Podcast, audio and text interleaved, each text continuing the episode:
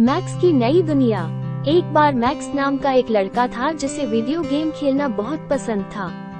Max अपना अधिकांश खाली समय अपने पसंदीदा गेम खेलने में बिताता था और कुछ भी नया करने की कोशिश करने में उसकी बिल्कुल भी दिलचस्पी नहीं थी।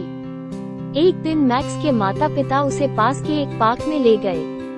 मैक्स पहले अनिच्छुक था, लेकिन उसके माता पिता ने उसे कुछ नया करने की कोशिश करने के लिए प्रोत्साहित किया। मैक्स ने कुछ बच्चों को फुटबॉल खेलते हुए देखा और वो इस खेल के बारे में उत्सुक हुआ।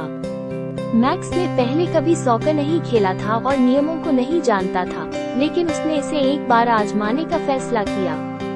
मैक्स खेल में शामिल हो गया और जल्दी ही महसूस किया कि फुटबॉल कितना मज़ेदार हो सकता है। वो इस बात से हैरान था कि फुटबॉल कितना मज़ेदार गेम है, और गोल करने पर उसने बहुत बड़ी उपलब्धि भी महसूस की। मैक्स ने महसूस किया कि वो कुछ ऐसा खो रहा था जिसका वो आनंद उठा सकता था यदि वो केवल कुछ नया करने की कोशिश करने के लिए खुला होता तो। उस दिन से, मैक्स को अन्य नई चीज़ों को भी आजमाने में दिलचस्पी सी हो गई। उसने बास्केटबॉल खेलना, ड्राइंग करना और अपनी माँ के साथ खाना बनाना भी सीखा। मैक्स ने पाया कि वीडियो गेम के अलावा और भी बहुत सी मज़ेदार चीज़ें हैं जिनका वो आनंद ले सकता था। मैक्स ने उस दिन एक मूल्यवान सबक सीखा। उसने महसूस किया कि नई चीज़ों को आजमाना और सीखने के लिए खुला रहना मज़ेदार और रोमांचक हो सकता है।